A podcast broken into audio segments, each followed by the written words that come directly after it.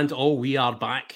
Hodge on Nodge is back and it's back on track. And by the way, we have some bombastic news. Norwich City are in the hunt for a manager. Daniel Farke is gone. The last one of these I did was about six weeks ago, and Daniel Farke was still the manager. Everything was normal. Um, it was normal.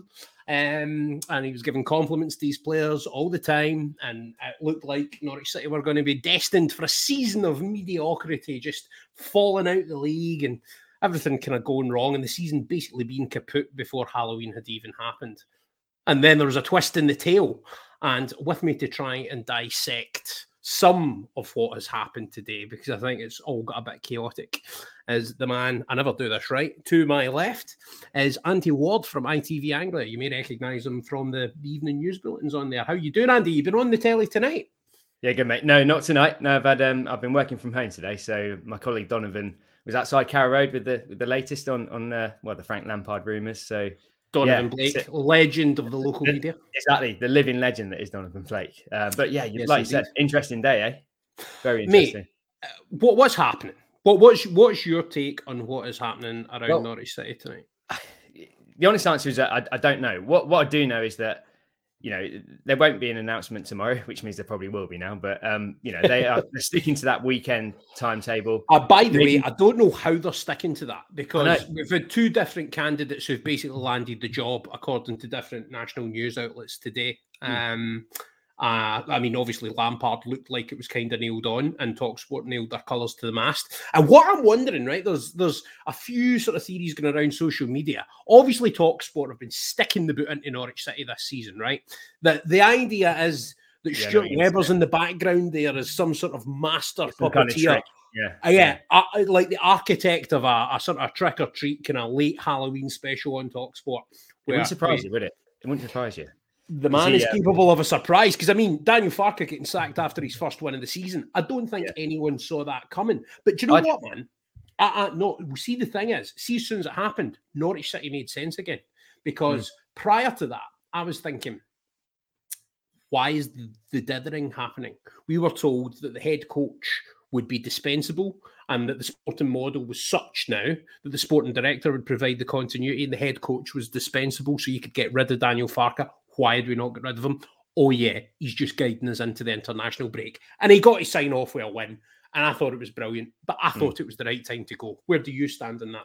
I, I, completely agree. It was it was the right time. I think the only thing was the, the fact he he he won that game, but I don't think that influenced the club's decision whatsoever. I think they'd already made their minds up that he was he was going to go. Um, so I don't think you can argue that he he had to go because results in the Premier League have, have been poor, haven't they? You, you, look back at this season and the, obviously two seasons ago, you know, it's not it's not a good enough record, is it? I mean, he must go down as one of the, the worst Premier League managers ever if you look at it. Yeah, I would say so. Uh, especially the fact he's been able to compile it over more than one single season. Exactly. That, that's what I mean. He's had a fair crack at it. You know, you can't argue that Norwich have, have given him time. Exactly. In the Championship, what a manager, though. You know, and he, he gave Norwich fans so many unbelievable memories. But just didn't seem to be able, able to make that step up, didn't he? And I think Norwich are really serious this time about trying to stay up. Um, you know, we had that absolutely, but the thing is, like, I'm now open to that possibility. Whereas think, even after yeah. the Brentford game, I, I, said prior to the game it would be a result in a vacuum because yeah. a, a, lot of the people follow my yeah, yeah, they were done. A lot of the people that follow my content will know that I'm doing Twitter Spaces and stuff like that on Fridays and Saturdays around games. But I'm bringing the podcast back. They've just been neglected because, to be honest, I think I'd kind of run out of stuff to talk about. The last one we did was about psychology and sporting psychology because I thought that was influencing a lot of Norwich City's negative performances earlier in the season. And with Brian Hemmings on, who gave some really interesting thoughts on that kind of stuff. I think the Farke stuff had run its course, but as you say, mate, two seasons, two title wins in the championship, right?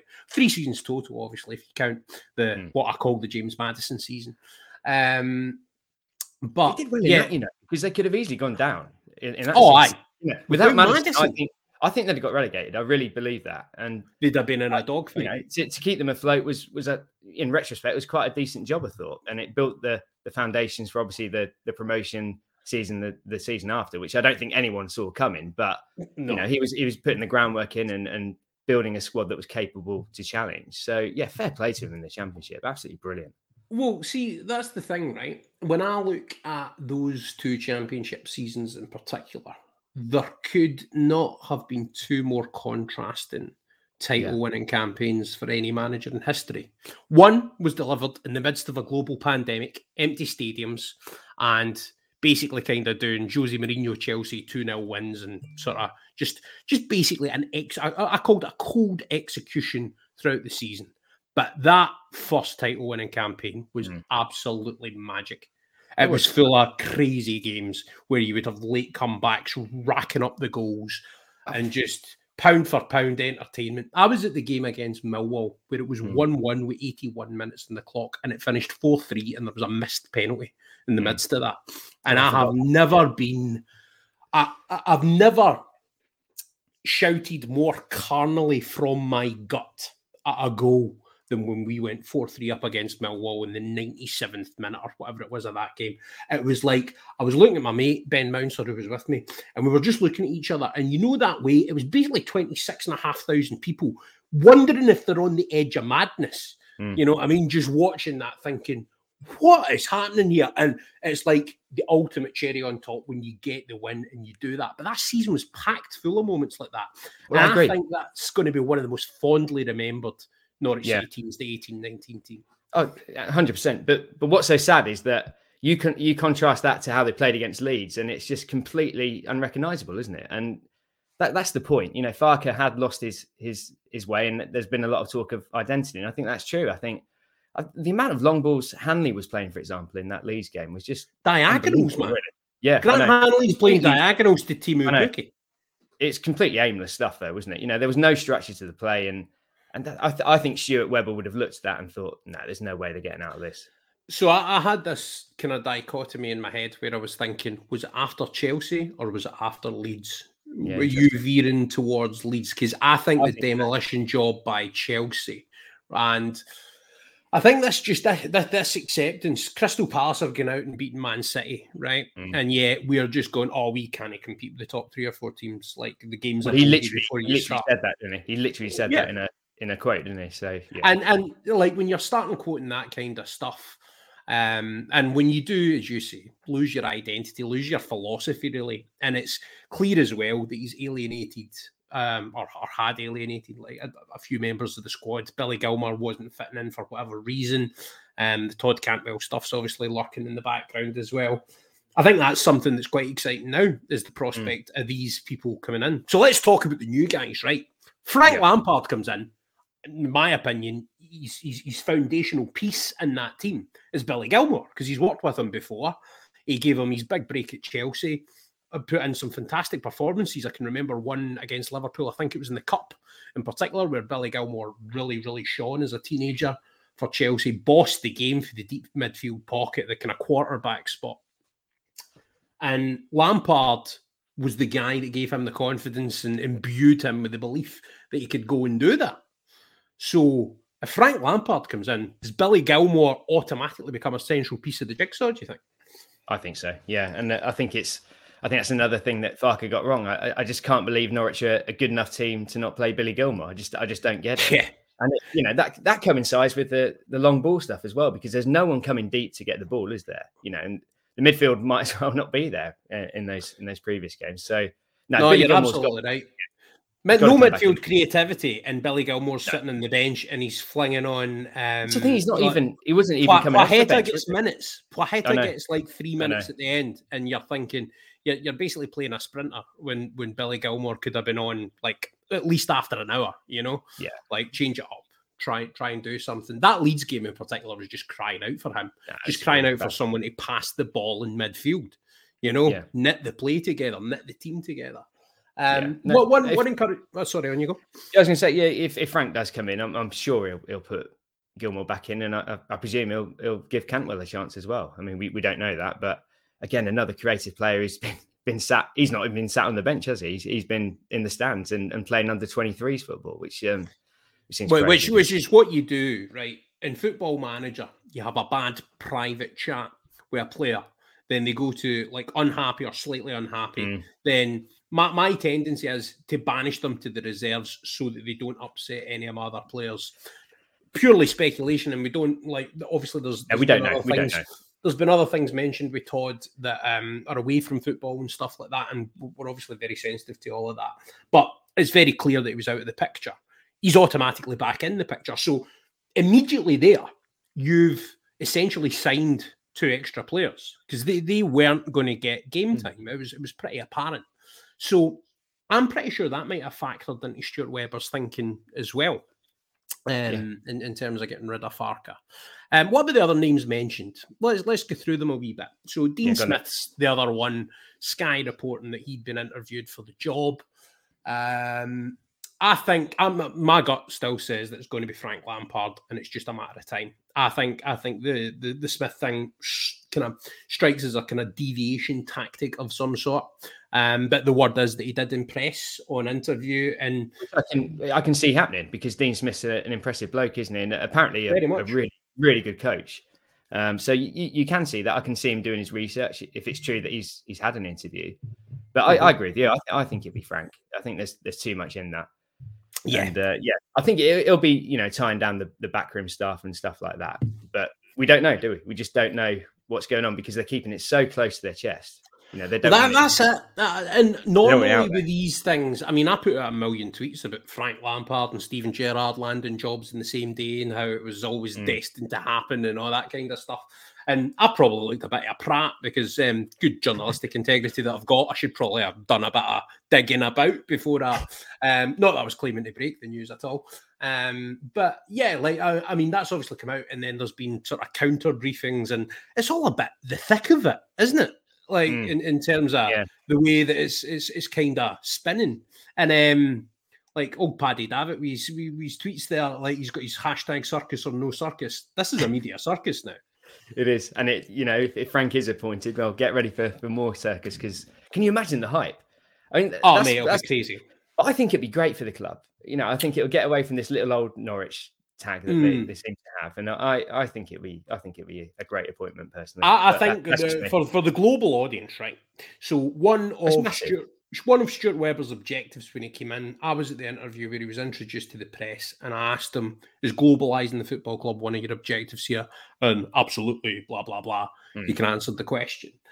Uh, if you bring in Frank Lampard, you automatically open up a whole new audience to to Norwich City as a football club. I think because there's a generation of um, let's call them like FIFA playing lads, right? That might have sort of grown up watching Frank Lampard and Steven Gerrard and that kind of thing, and they're maybe not engaging with Norwich in a kind of Daniel Farkas sense or whatever. Um, or they might come from other countries and other geographies, other territories, and they've heard of Frank Lampard. They've not heard of Norwich City, but they've heard of Frank Lampard, and it's like, oh, Frank Lampard's managing in the Premier League again. Let's take a bit of interest in this team, you know. And I, I think that's, I think that's a positive thing for the football club. The flip side of that is the media circus and the Frank Lampard's Norwich City. yeah, I was gonna say that's the that's the bad thing, isn't it? I I, I don't like that tag, but No, and I, I think that's the danger is if you bring in Frank Lampard, right, then it- automatically you're going to get a million more shots of the manager on the side. You're going to get double those amount of shots than you would of Daniel Farke during a game because the producer knows that it's good television to to go to the manager. People are interested in what the Hmm. manager's doing. If we play Aston Villa, Lampard and Gerrard on the touchline is absolutely they won't, in my They're not going to show the game there, are they? They're just going to show No. them two on the touchline for 90 Might as well just have a boxing Yeah. match. Put the proceeds to charity and just get them to box each other. That's that's probably a better idea. Um, but that that for me is absolutely box office. Like I would be captivated by that if I had no interest in Aston Villa or Norwich or really football, but Yeah. particularly. I think you're right. I mean, you it's know- a you it's know, two characters in it, and it's two characters that were definitely. were were indelibly linked because Sven Goran Eriksson couldn't get them to work in an England midfield, and for that reason, Lampard and Gerrard it was always one or the other throughout their career, and they were always jostling for trophies and fighting for silverware and fighting to be at the very top of the game. Two players that operated at the absolute peak of their powers. They were the best among the best midfielders in the world at that point, undeniably on anyone's list. Um, contrasting styles of human being in terms of the way they present themselves, in terms of the way that they played as well. And I just think the idea of that being replicated in terms of the extrapolation of those guys into 11 other guys on a pitch is just brilliant. And I want to see I it do. happen. I do, I do. And you, think if you're a young midfielder at Norwich and you've got Frank Lampard taking training on Tuesday and wherever it is, I mean, can you imagine that? And the guy's one of the best players the Premier League has ever ever produced, and I, I, I think it'd just be have a, a brilliant influence on the young players, in, in my opinion. Well, that that's a point. Um, and we are kind of we're sticking on Lampard here. We will give Ferrier into to some of the other names. Um, but o- on Lampard, I think the young players coming through now. It's worth noting that Chelsea were under a transfer embargo at the point at which he gave debuts to Mason Mount, uh, Callum Hudson-Odoi. Oh, I'm trying to think of a few other names here. Um, well, well I'm- Billy, like you said earlier, Billy, the cup. Gilmour, and there, I think Reece James, maybe. Tammy Um, Abraham Ta- came in, Tammy? Abraham's another Yeah. one. Yep. Yeah. So so many young players bloodied through, which is absolutely part of Norwich City's identity now. Well, one of my favourite um, NCFC numbers is always good for a tweet, um, Mm. especially when when things start or come to an end. And at the end of Farke's reign, my favourite bit, he he this list of all of Farke's accomplishments, which were, were were staggering, really. But my favourite one was 11 homegrown first team players brought through. Yeah, and I just thought, Yeah. that's brilliant. That's a whole team. Yeah. Amazing. completely. That is amazing. And and what about you know, as as we keep saying, I mean, Lampard's got experience of of bringing young players into a first team setup like he did at Chelsea, and you know, he did a good job in that first season. He got him into the Champions League, didn't he? And they they got to the FA Cup final, and uh, that was a decent a decent job. Really, really was. And uh, It was obviously, it fell apart in the second season. Not was- outstanding, but decent. Wasn't staggering, uh, is what I would say. And my my concerns with Lampard are actually more based on what he didn't do at Derby Hmm. rather than what he did do at Chelsea. And that's where I kind of look at it and I think I'm I'm sitting and I'm I'm questioning whether he's the right man. So if Norwich City do go down, which is like highly likely, let's be honest, uh, is Lampard the right man to deliver getting back up? And also, I mean, the guy that's gone before has won the last two titles. Yeah. So you've got to try and emulate that. That's a lot of pressure. And if you if you end up finishing in the top six and don't go up, go up, normally that would be like progressive season, moving back towards the Premier League. That's failure for Norwich City now Mm. because we, we are the yo-yo club. If we stop yoing up the way, then surely that's a bad thing. Yeah, but all, all I'll say is, I mean, I don't think Lampard or Webber will be thinking in that in that mindset. I just, I just don't. I think they're both winners, um, which is why Webber's obviously made this call to get rid of Farke, isn't it? And I can't see Lampard accepting that Norwich are going to go down because I don't think you take the job. No. I think No, he believes that they can get out of it. No, so they so they are, and I think we would make a fight of it, and I think we would play better football, and I, I think it'll be. It, I mean, the season is still alive. The is. season was on, on the verge of being dead by Halloween, you know, Yeah. and that's. I mean, that's pretty staggering. That's what seven, eight months of the season left to go. You, you, Yeah, you can't have that. You can't have that. So uh, Norwich City made sense again as soon as Stuart Webber sacked a manager after a win. That's how Mm. crazy this football club is Yeah, it's mad, isn't it? going to go back to Smith, though, right? Yeah. Dean Smith does seem to be the other contender. I mean, of any of the other names that were in the frame, is there any that you would pick out as? I mean, Knutsen is one that Mm. that does keep kind of emerging, but that Yeah, that strikes me as it would just be a bit too left field for for the assignment that the guy's being tasked with. Do you know what I mean? Mm. yeah. Like, if we were in the championship, great appointment. But Yeah. in the Premier League, just don't think it's the right fit. I think you need someone with, with a bit of experience in the top division. I think so. And actually, if you actually look at his record, he hasn't. He's done a, an amazing job at Bodo, Bodo Glimt, hasn't he? Um, but before Phenomenal. that, he's before that he was a bit of a, a nobody, to be honest. Um, and it's all sort of fallen into place. In, I'll throw a name at you, Ronny Deila, right? Oh, Did yeah, I remember something Celtic guy, very yeah. similar. Yeah, parachuted into the Celtic job, interviewed for the assistant's job, and landed the manager's gig after winning the league with Stromsgodset in Norway, and then with Bodo Glimt. Uh, uh, I mean, it's a kind of similar pattern, although they have had more of an impact in European football, which I would say is the difference. Um, and Knutsen's probably overall a more experienced, talented manager, I would say, than Ronny Deila, in my opinion. But I think it's down. to be honest, I don't think it's down to two candidates. I think Lampard's got it, and it's just a case of when. Um, mm. But I do want to give Dean Smith a good airing. So let's say Dean Smith does get it. What would he do differently to Frank Lampard? What what is it that Dean Smith would bring in terms of identity, philosophy, anything like that that's different to Lampard? God, it's difficult to say, isn't it? I mean, he again, they're both renowned for playing attacking football, aren't they? I think mm-hmm. he he has successfully avoided relegation, hasn't he? I know it was a last day of the season job against West Ham for Villa, but he he has done it. He's got a team out of, of relegation trouble, hasn't he? Um, he has. He's also done the other side of it in terms of building a team up at Brentford. You yeah, know, completely. He, I was going to mention he, that because um, they played some fantastic football at Brentford. I remember that, and they didn't have a lot of money to spend at that point, but he produced players like Tarkowski, who obviously went on for for big money, and, and players like that. Walsall, he did a good job as well, didn't he? They played some fantastic stuff lower down the leagues, and they had Rico Henry and players like that that he obviously brought with yep. him to Brentford. So again, he's got a, a, good track record of working with young players. Uh, I and he I think both he, of those guys would fit. Like I, I think I the other so. two they so. did, but I mean, I must admit, see, see, when I was looking earlier this week at all of the kind of names emerging, right? Um, mm. There wasn't one standout candidate. Normally, for any managerial job, right? I've got one candidate that I go, that's your man. Go and get him. Like mm. I just think it's the right guy, the right fit. With Norwich City this time, I didn't. I had all these reasons I was talking myself out of people. So Lampard, I was talking myself out of it based on what I, I don't think he delivered at Derby when they had the resources to do it. Um, also, just I don't know a bit, a bit too kind of a bit too airbrushed and polished. I think I want a fighter. Mm. You know, like uh, that. That was part of my thinking. Um, well, Chris Wilder type.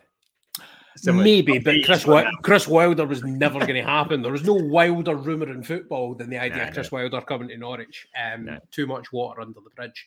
But um, Dean Smith is kind of. Um, I, I, don't want to be unkind with my words here, but it's almost like in a slightly council estate brought up version of Frank Lampard. Yeah. Does that make yeah. sense? Yeah. And the thing about Dean Smith who, who I think is a good candidate personally. But yeah, you can't. Have, the fact he was sat last Sunday does imply that he wasn't among the you know the, the top candidates for the Norwich job. He can't have been, can he? Because he was still in the job when Farke was sacked, and that I think that's a big. A, a big point to make because obviously, if they are going to appoint Smith, it's a it's a reaction to him being sacked, isn't it? And they thought, well, we're going to have to move and get him. But I, I don't know. I just can't see Webber does a lot of homework, doesn't he? And I can't see him moving for someone who's just come out of a job like that. But I could well, be the, wrong. I could be. Well, wrong. the thing is, right, the situation is fluid. So everyone in, in the world was getting their panties in a twist after the Brentford game because they thought, oh, this has come out of nowhere. Of course it mm. didn't. Stuart Webber had obviously been thinking this for either a week or two weeks prior to and was just going to do the deed at the time. And by the way, that's, I think, as a sporting director, he's kept the season alive. It was absolutely the right move.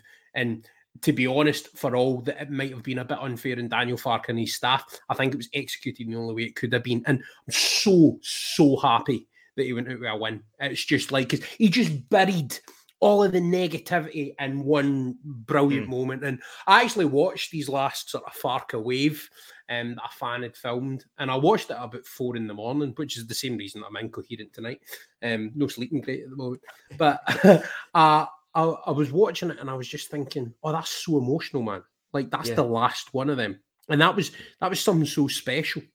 You know, I, I mean, agree with that, what you say because you know it could have it could have turned sour like it did under Worthington. You got you know we want Worthy out, and you know they could have had banners and, and stuff like that, and that that didn't materialize, and I think that's great. And like you said, he has gone out on a high, um, and, and and that's that's that's brilliant for him because he he deserves it, and it's it's all about moving forward now, isn't it? And like you said, Stuart Webber has been ruthless, and I think he had to be because the season was in danger of getting embarrassing. Let's be honest, it was it was oh, heading yeah. towards embarrassment stakes. Oh no, already was in it. Like two nil nil draws followed by a seven 0 drubbing was unacceptable. The nature of that meek defeat to Leeds, where there was only one Premier League player in the pitch in Raphinha, was unacceptable. Um, and the only thing that was what what was unacceptable to me as well is, and I stuck the boot in in my Friday space um, with, with quite a few of the sort of notable luminaries in the local media hanging around, and they were they, they, were listening to me rant about how Norwich City, this is just not good enough. It's not good enough. Mm. We beat Brentford, it doesn't matter. It's a result in a vacuum. It's not a result in a vacuum if you sack the manager and then appoint the right successor. Um, but I think, I think so. I made the kind of the, the council estate sort of brought up version of Lampard kind of analogy, and by that I mean I think Dean Smith's had a harder apprenticeship in in sort of football than yeah. and and come up through the lower leagues as a manager and done the hard yards like in that kind of regard. Whereas Frank Lampard, Derby is a first job, is a mm. pretty mm. stellar first job, and then right into Chelsea. Um, but I, for me, what would tip the scales in the balance? Now, I don't know if Lampard's been the preferred candidate. Um, I think that might be be what we hear um, if he's eventually appointed. if he's been the preferred candidate from the start, um, then that's that's great that we've we've gone and got him. Regardless of that, I think the fact that he has managed a club of the size of Chelsea, um, he's obviously got the track record of bringing in youngsters. And just for what he'll do to the football club, even if the managerial appointment is unsuccessful in terms of restoring, uh, or sorry, stabilizing us in the Premier League or um, even getting us back up, right? Even if we're sitting here in 18 months' time and Frank Lampard has failed in the Championship or, mm. or a shorter tenure than that, I think more fans will watch Norwich City um, globally. I think that's a good thing.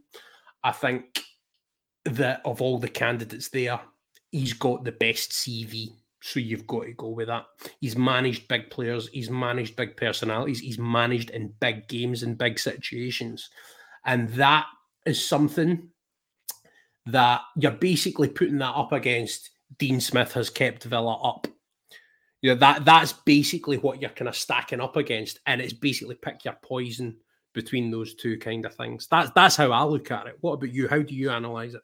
No, I think I think you're spot on. Um, but it's just it is a tough call between them two, uh, them two, isn't it? Because they're both both have actually got quite similar CVs in, in what you said, and I don't know, I can't, I can't, I can't call it, but I, I do think they'll go for Lampard. I think that's the the one they want.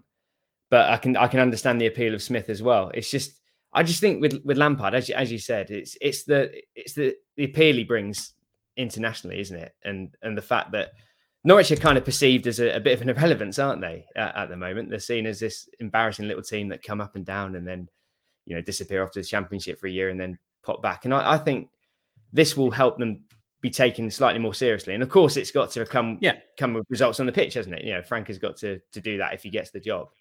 But I, I just think it's going to give the players a huge lift, knowing that they will have Frank Lampard taking their training on Tuesday. Yeah, I just realised that I put up um, get your questions in before we finish. We're not actually, well, we're probably going to go for about an hour. Um, so we're not on the verge of finishing. That's just a banner that I've not updated in months. Um, there was a good point in um, one of the comments there. It's a Chelsea fan that's listening. And evening to everyone. If you're in yeah. and you're watching, um, there's a good number of you now watching in the various places that we're streaming this give us um, say hello, give us a question, let us know what you want to know from from me or from Andy. Um, he's down on the local beat. That's why that's one thing that I wanted to do, and I'll have Connor Southwell on tomorrow lunchtime.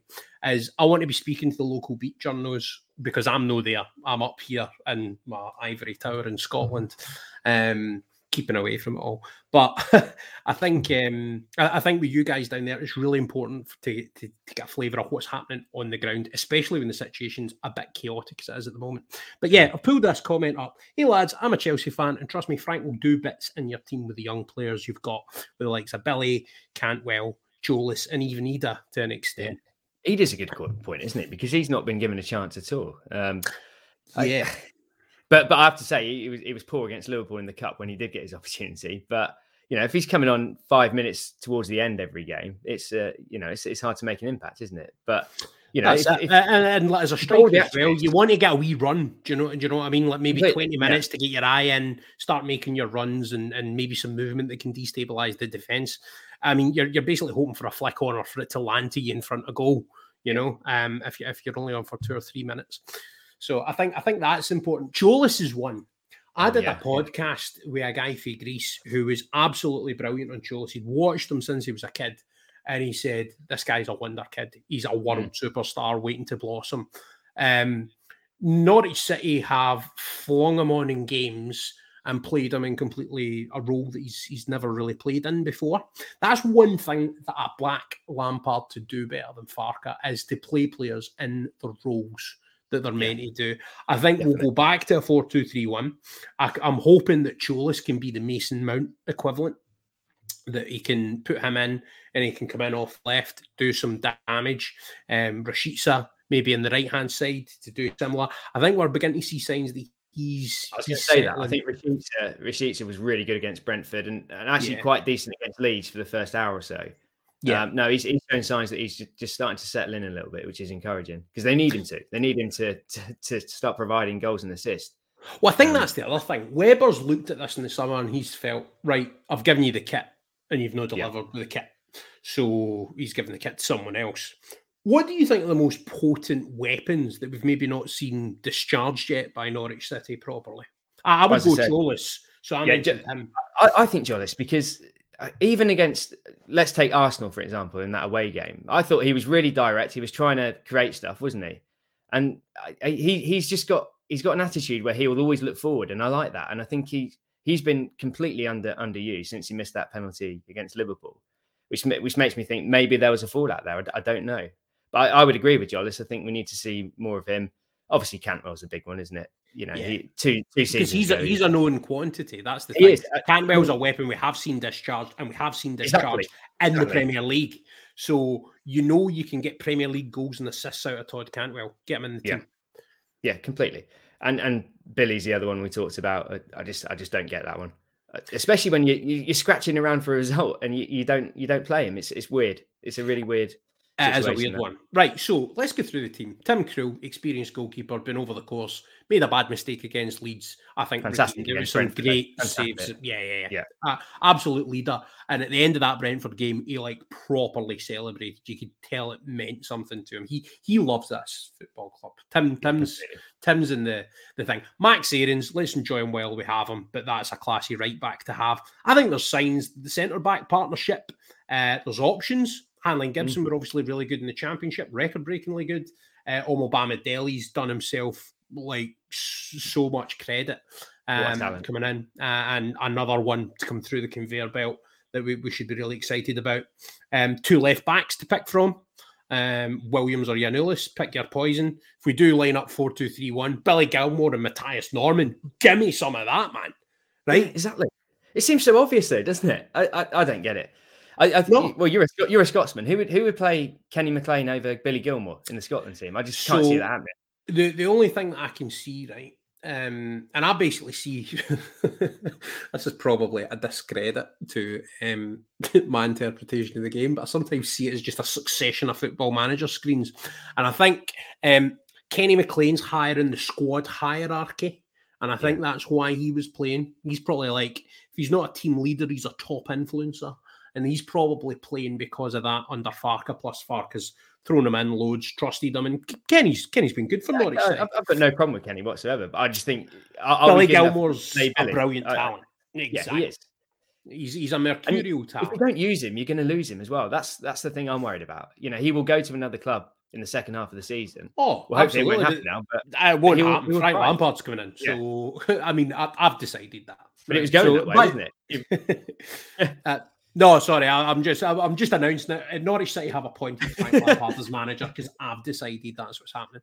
Um, but yeah, uh, if, if Lampard does come in, as, as both me and you are kind of leaning towards, then I mean, Billy's going to be in the team. Uh, like he would have to do some, he would have to get suspended, injured, or do something to get dropped because yeah. Lampard knows what he's got in him as a character as much, and that's that's the big thing. So characters are now rubbing up against a new personality that can get more out of them in different ways. And not everyone's going to be agreeable with Frank Lampard. There might be some of them that we lose over the course of that. But mm. with Farke, it was clear who was in favour and who was not. There's now a chance for people to jostle for position again and to to try and fight for their place in the team. Um, in the strikers, you've got options as well. You've got Cantwell, you've got Rashica, you've got Tzolis. There's, I mean, there's a few players you could play in a variety of roles there. Um, you could even put Sargent like as a kind of wider target man if you wanted to go that way. Um, and then up front, I still that's the one position That's where we're I look That's at, where we're lacking. Yeah. which where we're lacking. If he does not a viable third option, we need a third option.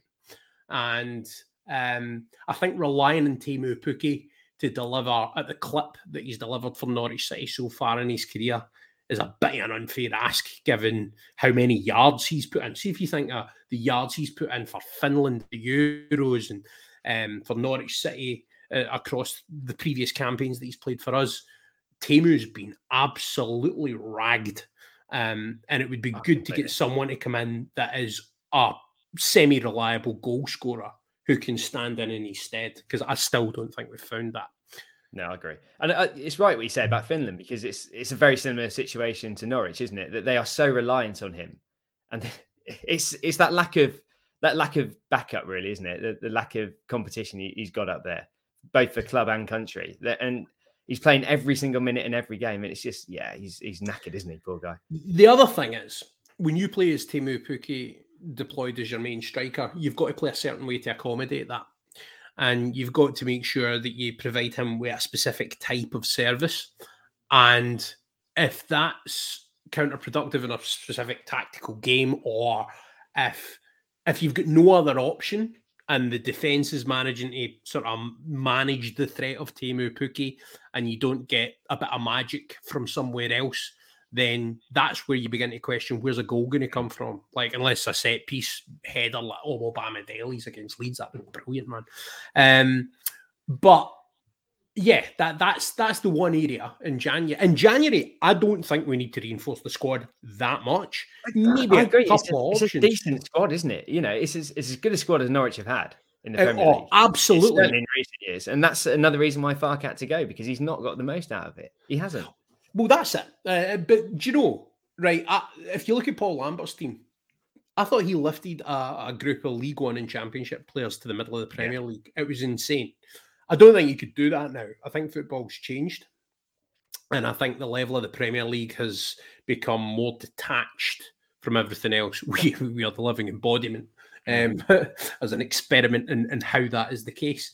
But I think up front's where we need an option. That's that's where we need, and I'll be interested to see what Frank. Because the other thing that Frank Lampard brings, his contacts book is unbelievable in world that. football. And that's that's massive for a club like Norwich because they're not the richest club in the world. So any any little advantage you can get, you, you've got to you got to take it.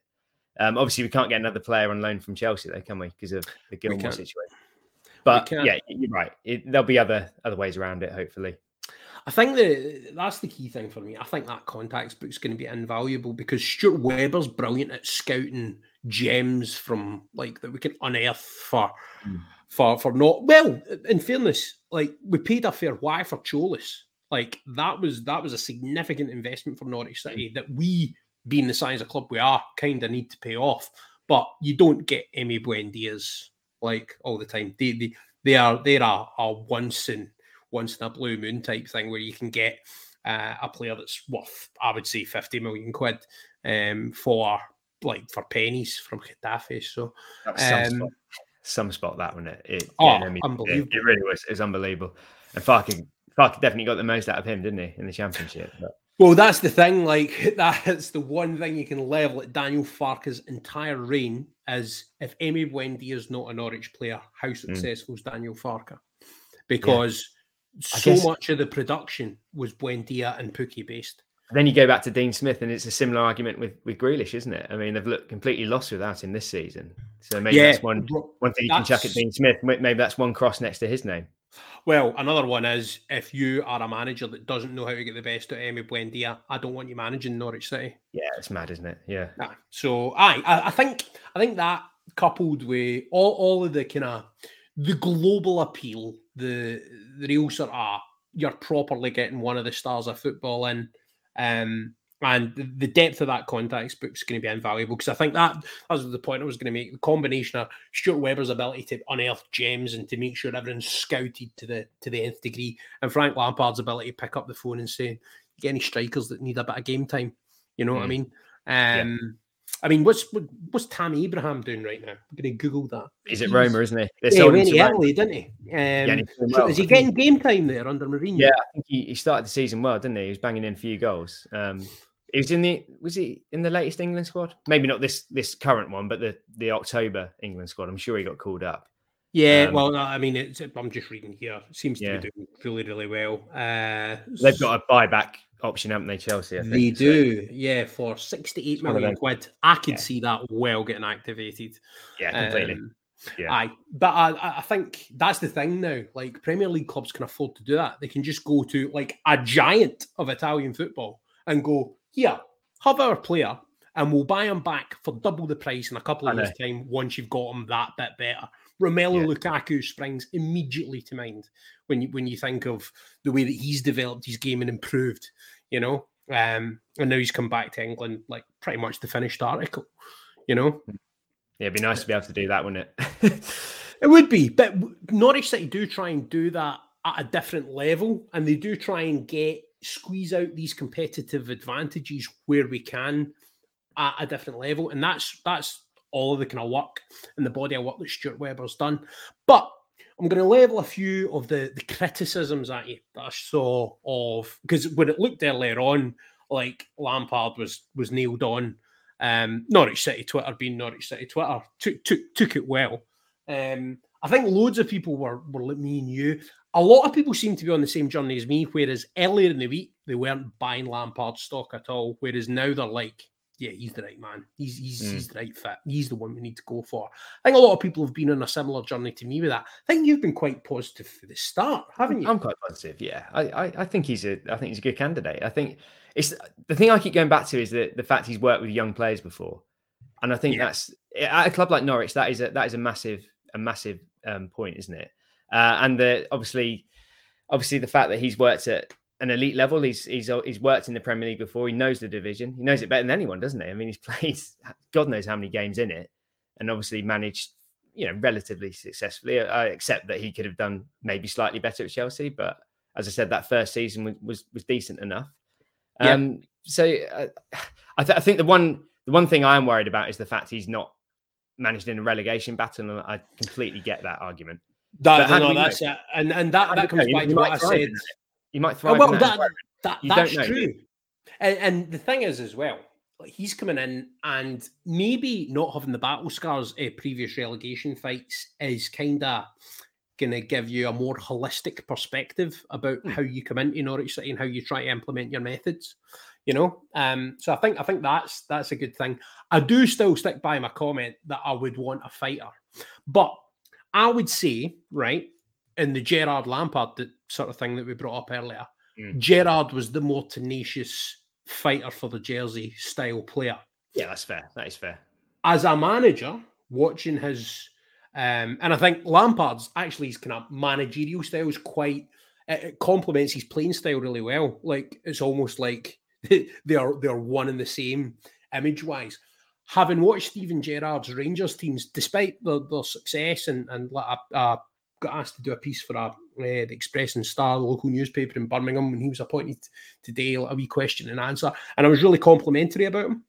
Mm. I thought like he did a he did a superb job at Rangers, and I think both uh, manager and club are a lot better for for the union that they had. I wouldn't take Steven Gerrard over Frank Lampard as a Norwich manager. Would you, if you had the choice? Oh, that is a tough question, isn't it? Um, yes, I think I would because he's he's won something. But then the, the caveat that it's the um, obviously the, the Scottish League. No no offense in, intended, but you know, Frank Lampard's not had a chance to win a, a Scottish Premier League because he's not been in it. But no, no, um, I, I, get you. I think I would take Gerrard for that reason, the fact he has won something. But, but, it's really close, as it was when there were players. I mean, there was nothing between them then, was there? Well, see, I, I think having watched Steven Gerrard's Rangers teams, I think the I, I, don't think the style of football would complement what Stuart Webber wants the style of football to be. You know, anyway. you, have watched him on a regular basis up there, and I haven't. So. And and he likes to play. He likes to play a kind of compact team um, that's really really effective in the break. Uh, and I don't think that's the kind of team. Actually, in the Premier League, it, I'd be interested to see if Norwich City played like that. But I just don't. I, I think his and Webber's football and philosophies are a wee bit different.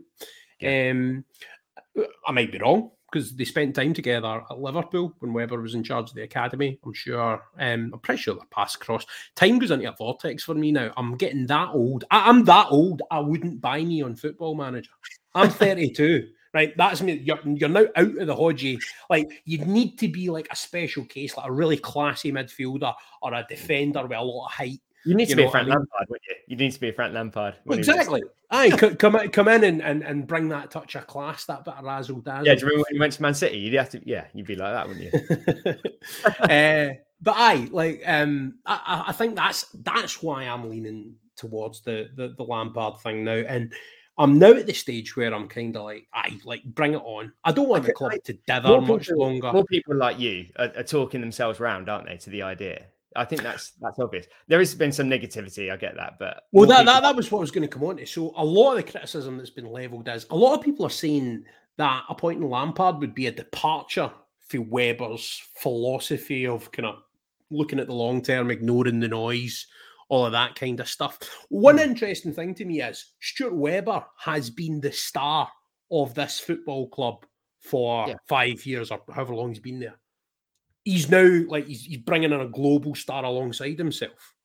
So I think the the dynamics of that relationship is going to be absolutely fascinating to watch because Frank Lampard's going to believe he's a manager that can can manage it like proper elite Champions League level. Stuart Webber is a Champions League level operator. I mean, Norwich City are, are very very lucky to have him, uh, and and he will go into bigger and better things in the game of football. I'm sure, but um, that, that said, I'm sure he would he would agree he's not got his recruitment right um, in some of the windows. And I know that a lot of people don't think the summer's recruitment was that great. I actually think it's better than I we've do. seen so far.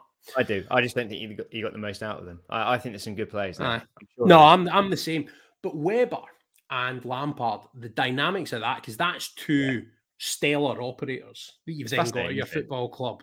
Yeah. And sometimes, like in in look foreign countries, if you get a marriage of like sporting director and head coach um, sometimes there can be a bit of a kind of soap opera dynamic develops. I'm not suggesting that's going to happen, and obviously they're going to have to be in the same page for, for for an agreement to be made.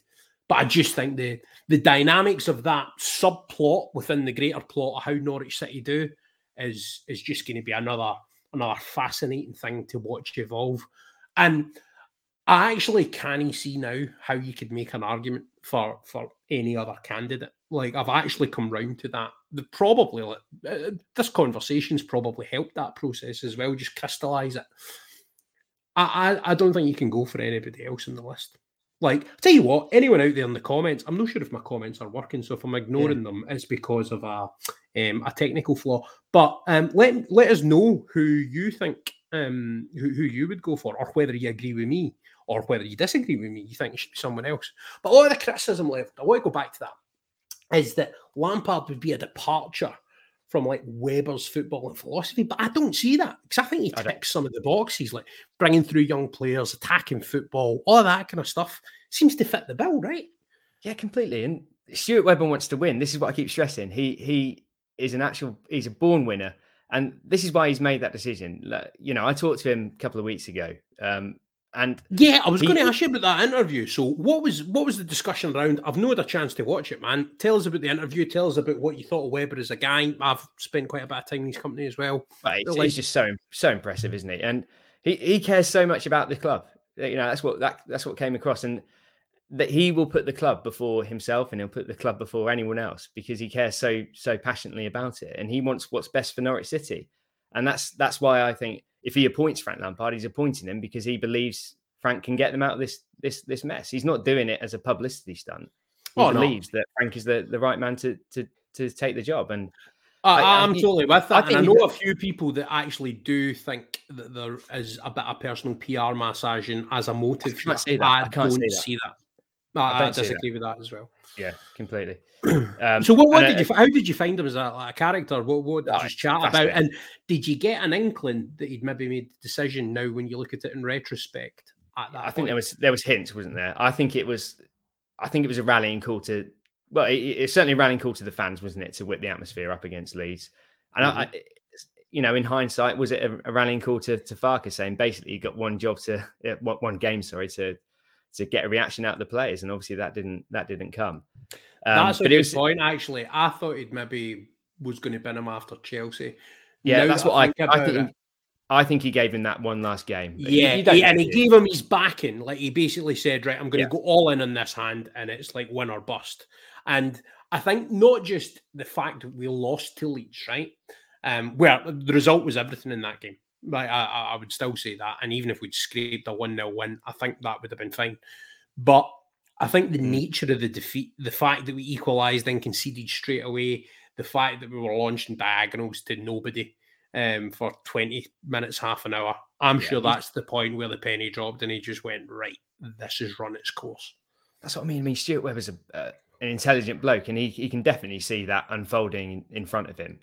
The fact that, as, as we mentioned earlier, you know, the style of play completely, completely gone, hasn't it? You know, it, that was unrecognizable um, compared to previous Farke teams. And I, I think that was the, that was his, was his undoing. I think the fact he was resorting to that that style of play, or maybe maybe the players were ignoring his his uh, his instructions, in which case well, he got to go, you, hasn't it? You, you, you can't exonerate the players because the, the players have been poor as well, and I think that that was what Webber said in his comments. He says everyone as a football club has to be better. It's a collective.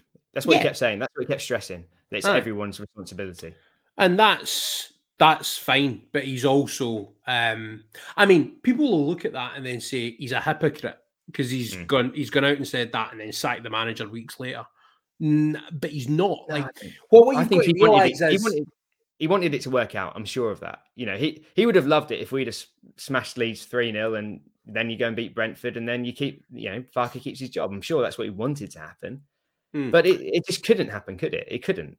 Well, see, see, the thing is, right? I think that's the the, the key thing with Webber is it's actions, not words. Yeah. So the words, the words are are what kind of can outline the vision, can outline the strategy, can outline the thinking behind decisions, um, either ahead of things or in retrospect. But think it's the actions that tell you the intent, I think, of what he's trying to do. And the actions were, were what was thing here. The words before that game were designed mm. to get the right reaction. They didn't because the team get beat. And at that point, he's obviously made the decision, and then he's gone to himself, well, you know what? There's no point in sacking a manager before an international break. And pricelessly for me, it gave Farke that chance to yeah. just go out and away. And that's that's perfect. But it's the actions that will tell you more about what Stuart Webber's doing than the the words that go behind it sometimes. And I think mm. that's the that's the key thing here that people don't kind of get. Um, Ollie Middleton's just sort of written um because um, we are we are journalists, mate. So we're all yep. about balance. Yeah. Um, he says he's slightly behind, but he's weirdly coming around to the idea of Dean Smith as well. If we didn't get Lampard, would you accept that as a as a kind of secondary prize? Because I don't yeah. think I would now. No, I, I wouldn't. I, you know, I, I, like it to be Lampard. I, would, but if if for whatever reason it can't be, I think Dean Smith's the, the best option out there.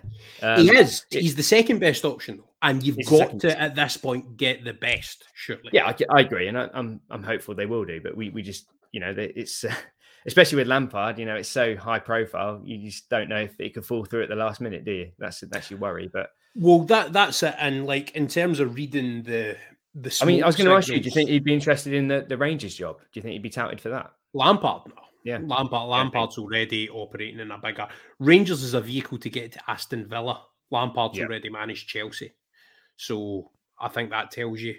Um, it's, it's a sad state of affairs because Rangers and Celtic as football clubs have all of the intangible things that the Leicester Cities of the world just don't. Right, Leicester City, that 2016 title aside, mm. I mean the history's not not glorious. Rangers and Celtic were like architects and, and football trailblazers um, for decades and produced multiple players, managers, all sorts of footballing figures and, and, and things like that.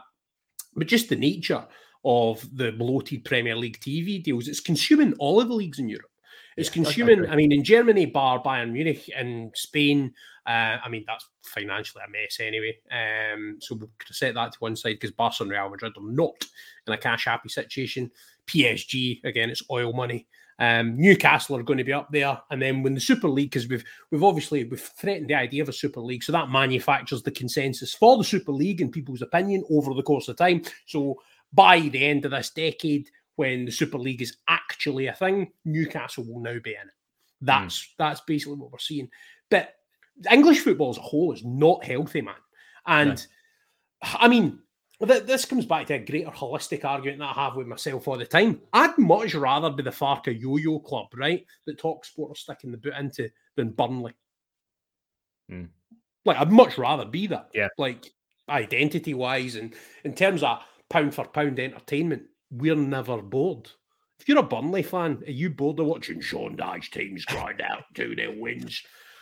Yeah, I, I, agree. But the only thing I say is I was bored in that Leeds game because the style of play was so so terrible, wasn't it? And that's you know, Norwich we're struggling so much, and that is not fun watching your team be humiliated like they have been at times this season. Yeah, no, that's the thing. The, the Chelsea game was the one for me. It was like, it was humiliating. Oh, no mate, it. It was, it was it was it was horrible. And after that game, I'm thinking, you're now vindicating all these goons on mm. Talk Sport and all these other places that are just like, oh yeah, Norwich City, they they don't don't try, they don't spend money, right? And I'm thinking, well, we did spend money this summer, so that's incorrect. And I'm defending the team, and then the team's going out and getting annihilated by Chelsea and making all these goons look right yeah. and me look wrong.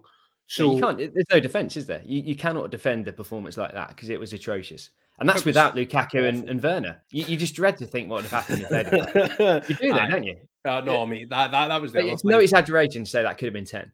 Well, I, I was somebody pointed this out to me um, a few weeks ago, and that is basically every opponent we've had so far has been missing a key player.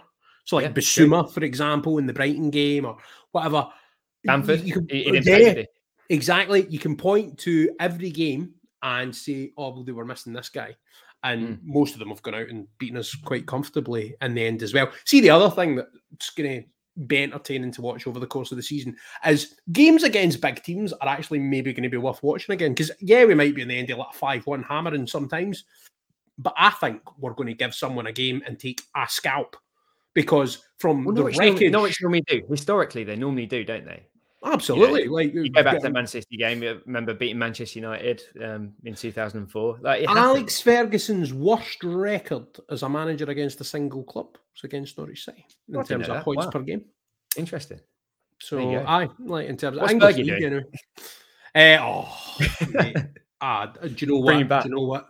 Leave him be. The guy's yeah. the guy's the godfather, and I will cry when he dies, man. Like, um, yeah he's he's he's my personal hero. Like he's yeah. the guy I grew up idolizing in football. Yeah, uh, I'll yeah. I love him. Um, but I think I think Ferguson knew when to go out, and there's there's a lot to be said for that. And by the way, again, I'm glad they've sacked Farke because could you imagine if it got to the stage that he was getting hit with clap banners like the way Hughton did well, at the end of his run? That, was, that was really sad to see. Chris Hughton, a really he's nice a guy, isn't he? He's a human being. He and, he's, and he's a, he's a nice guy, Chris Hughton. And yeah, they, that was awful. And you'd have hated that to happen to Farke. And like we said earlier, he went out, you know, with, with a win, which is which is perfect. Really, it's the perfect end for him, I think. Yeah, Ed says Frank Lampard will raise our profile. Hopefully, Todd Cantwell and Billy Gilmour will come back in the starting 11. Um, don't expect Cantwell for Southampton. Do expect Billy Gilmour. What do you think you'll go with for that game? That, that, that seems like yeah, I, I agree with what you said.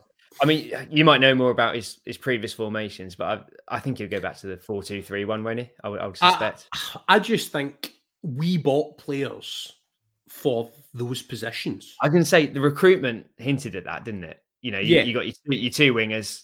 Uh, Billy is one of the sort of playmaking deep line midfielders. Well, you get him, and then you've got the driving force that exactly. is storming Mathias Normann, like driving your midfield up the pitch. Like, he mean, is fantastic. He, he, gives you hope, doesn't he? Because oh, he is, he's top I love him.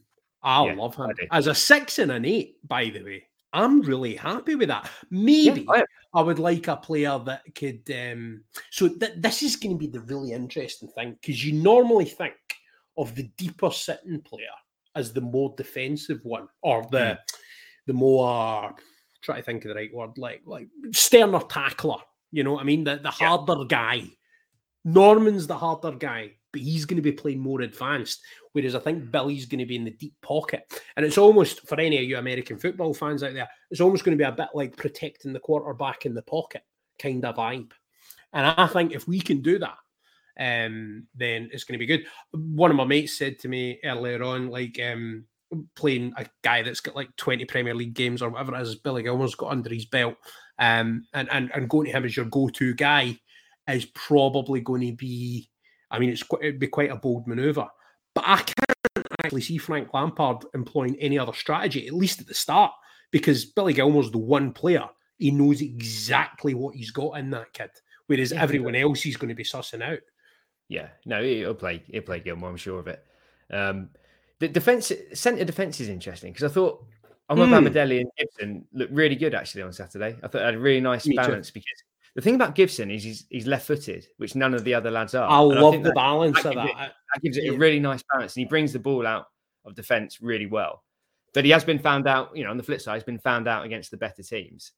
But it, I think I, don't think know. he's got his ceiling, uh, whereas O- like Omobamidele's really. Oh, he could be anything. He could be anything. What a player Omar He's, he's really, really good. And I think, um, see, see the other thing that I would say, and this is, I think Ben Godfrey is a better footballer than Andrew Omobamidele. I Mm. think Andrew Omobamidele is a better defender than Yeah, Ben completely. Godfrey. Yeah, And he's got that that's, more. He's just a, he's a defender, whereas Godfrey's like a kind of hybrid. He could Godfrey be a right back, he could be a he? defensive mid, Yeah. And he is a ball playing centre back. Seems to be what he's kind of settled on. Yeah, but definitely. Godfrey could play like various roles. Andrew Omobama for all that he was kind of playing as a de facto left back against Leeds, is a Yeah. centre half and one hell of a one. Like, See, I think they've, they've got to keep with him. I think I think they've got to build the team around Momadeli. I think he's just build it such round a- the young pillars, isn't it? Yeah. Uh, now the thing is, so um, no very good for Scotland because I think the two expendable members of the first team core are Mm. then Grant Hanley and Kenny McLean. Yeah, Um, and if that's who you're, I mean, I think Hanley and Omobamidele's like a, a perfectly viable pairing. I think Kenny Miller, um, Kenny McLean, sorry, Kenny Miller, and that, that would be funny. Um, Kenny McLean will get game time in the centre of midfield. he will because he's um, reliable, isn't he? he He's, he's, a reliable totally, player. and Kenny's a good footballer, man. People forget that. good Kenny character is as well. He's a good character. player. Mate, his partner's brilliant. See when um see see I actually he followed me back on Twitter because I um I, I mentioned uh he, he- whenever one of our uh, players got unveiled in the summer, he would come up with like a one line nickname for them. So Christos Oh yeah, Julius was was Jarhead. Um, and then his one for Josh Sargent was absolutely brilliant. Um, eh, the old Saved by the Bell character. oh yeah, yeah, yeah. yeah. uh, just, I, I just think Kenny's. I think he's a really funny guy. I think he's a. I think he's a great character in a dressing room. I think he's a great guy you can bounce off. definitely, definitely. Um, and I don't think he'll need to be in the team to That's what I mean. impact just it dip, just dip him in and out. Dip him in and out of the team. You know, he shouldn't be there every week, in my opinion. But yeah, completely valid member of the squad, without a doubt. Sargent's an interesting one. Where where do you see him sort of featuring? Eh, I think he's our long ball, uh, not long ball. Um, Is he our, our outlet? He's he's an out he's an out ball when we're under pressure type player. I think he plays against the bigger teams where we maybe just need someone to feed off and drag us up the pitch um, when we're, we're we're kind of camped in our own box. But I think he's failed to deliver uh, in terms of his touch and uh, his hold up play, plays not been up to to par with what it could be because I've seen that's the aspect of his game that really impressed me in the Bundesliga. I thought that's where he can benefit. Can he hit a barn door like No. uh, in terms of scoring goals? If if you look at the record, but good in good in the aspect uh, in terms of getting the team up the pitch. Um, and I was interested to see a kind of dynamic because I think playing him and Pukki together has probably been quite instructive um, for for the two of them and maybe for the rest of the team. Do you know what I mean? Um, Mm. And I think now that if you go back to like a one, and I think Sargent could maybe find like in the wider areas. There's a potential out ball just playing maybe off the striker as well. Um, aye, I, I think I think you'll get game time again. But as we said earlier, that's the one area we need. We need another number nine in January. And if you give me that, if you give me, aye, that's the problem. Do we have the?